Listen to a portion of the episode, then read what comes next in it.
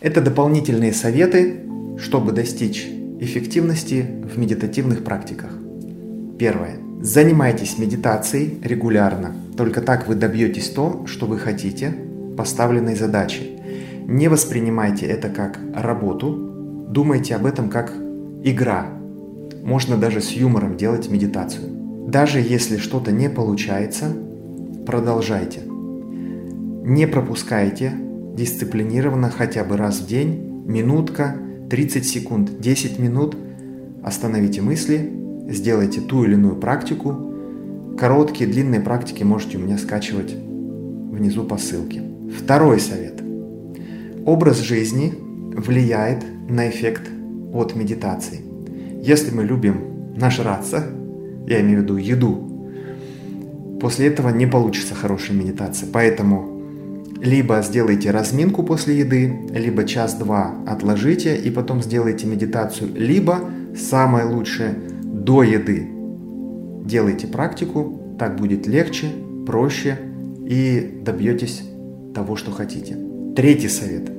Найдите тихое место, где вас никто не побеспокоит. Это может быть комнатка, это может быть парк. Если у вас есть дети, пусть они лягут спать. Вы в тихой обстановке дома, когда тишина, выключаете телефон и медитируете. Самое противное, когда в середине медитации звонит телефон, вы уже все, почти все сделали, что необходимо, и вас выбивают. Поэтому следите за своими гаджетами. Четвертый совет. Смотрите, чтобы вокруг вас было свободное пространство. Если все навалено и бардак, такой же бардак в энергии и в голове.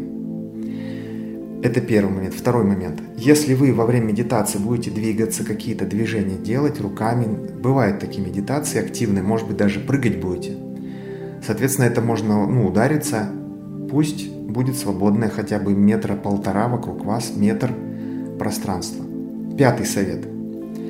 Одежда должна быть свободная. Если у вас галстук после работы, расслабьте его, лучше вообще снять. Если у вас ремень затянут, пожалуйста, его расслабьте тоже. Пусть будет живот спокойно дышать, потому что многие практики требуют надутого живота. Это классическая пранаяма, либо йогическое дыхание.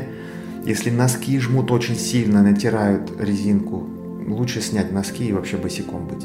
Шестой совет, наверное, самый большой. Если вы хотите профессионально заниматься медитацией, достигать высот определенных в духовных различных целях, научитесь сидеть в позе лотоса.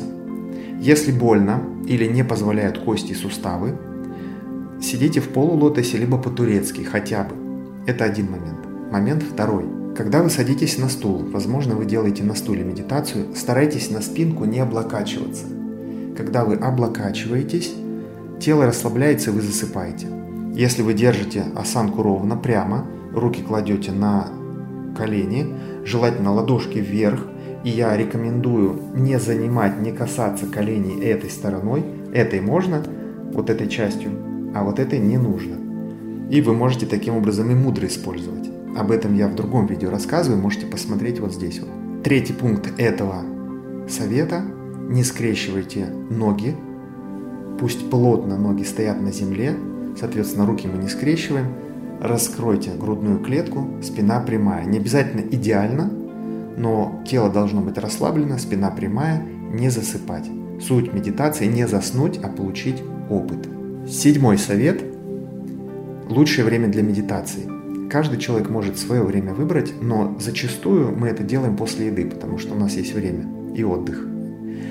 Я рекомендую лучше будильник поставить на десять минут пораньше. Это время десять минут использовать для медитации и потом иди по, идти по всем своим делам.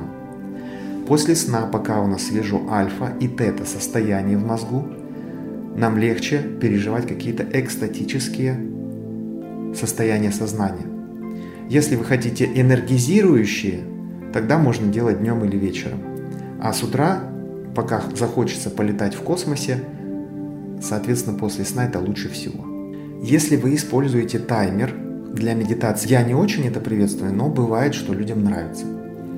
На таймере поставьте музыку не противную, пикающую, а какую-нибудь мелодию тихую. То есть, когда вы медитируете в тишине, и таймер вам говорит: о, все время выходить, там будет тихий ом или тихая э, какая-нибудь скрипка или флейта. Не мешайте эту музыку с будильником для сна. То есть не должно быть мелодии для сна, будильник. Какая-то другая мелодия. Девятый совет, один из ключевых, так как мы работаем прежде с мозгом и прежде всего с сознанием. Записывайте все свои опыты, выводы, инсайты после медитации. Нейроны работают усиленно во время духовного опыта, и если мы не запишем, для нас это просто иллюзия. Когда мы это перевели в мир третьего измерения, для нас это уже материальное, ощутимое, это вы сами написали. Мозг это видит и создает свои модели, необходимые для нашего духовного роста. Поэтому используйте дневник, тетрадку для того, чтобы фиксировать свои духовные путешествия и опыт. С вами был Никита Емельянов. Подписывайтесь на канал, скачивайте медитации. До встречи!